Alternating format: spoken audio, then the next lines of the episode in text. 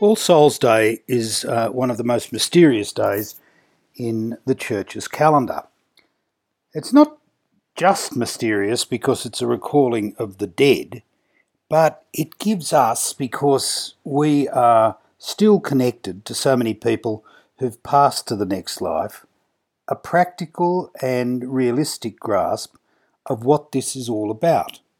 Because being related to people who have died and have gone to God gives us a very, very palpable connection with the next life. It happens a lot more easily in other cultures. Other cultures recognize the presence of spirits, the power of personalities, and the way in which people still live in our lives. You have to be pretty insensitive not to appreciate the way in which close personal relationships still survive well beyond the passing of the particular individual that we have the relationship with. And of course, in many cultures, that active engagement is celebrated in so many ways. The Chinese do it every year with a sort of Holy Souls Day, where they go to the graves and dust the monuments to people's passing. It happens in many Pacific islands where people appreciate that they are still engaged with the deceased. It happens in Africa and in different parts of Asia where similar sorts of beliefs and engagements still continue. But whether we do that or not, or live in the denuded way we do in the Western world, we still continue to have engagements with those who've gone before us, those who have gone into eternal life and left us not exactly alone, but certainly not with their physical presence. Because they don't leave us alone. We can see the traces of those who've gone before us in the facial resemblances that the descendants of those we come from still hold in our siblings, our relations, and all over the place.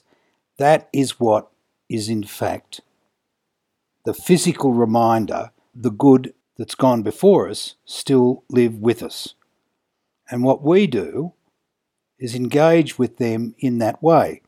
I think whenever I see any of my relatives who remind me of other relatives, actually what I do is I make a prayer, first of all, for my deceased relatives, and then to my deceased relatives, asking them to pray for me, because they live powerfully and realistically and truthfully with us. All this is taken up in Holy Souls Day, our engagement with the ones who've gone before us because even though they mightn't be the best people that God ever put breath into, they remain still occasions of His special blessing of them in their lives, and through that, God's special blessing of us, especially, say, through our parents, who gave us life, taught us how to love, and drew us on through the stages and phases of our growth to become the people we are. That's what we give thanks for on Holy Souls Day. We give thanks for all those who've gone before us, all those who've contributed to us, and curiously, all those who remain with us.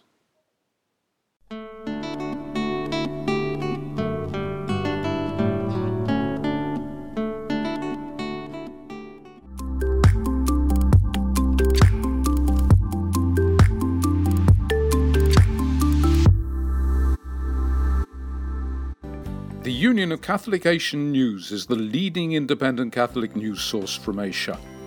Support our network of Catholic journalists and editors who daily provide accurate independent reports and commentaries on issues affecting the Church across the Asian region.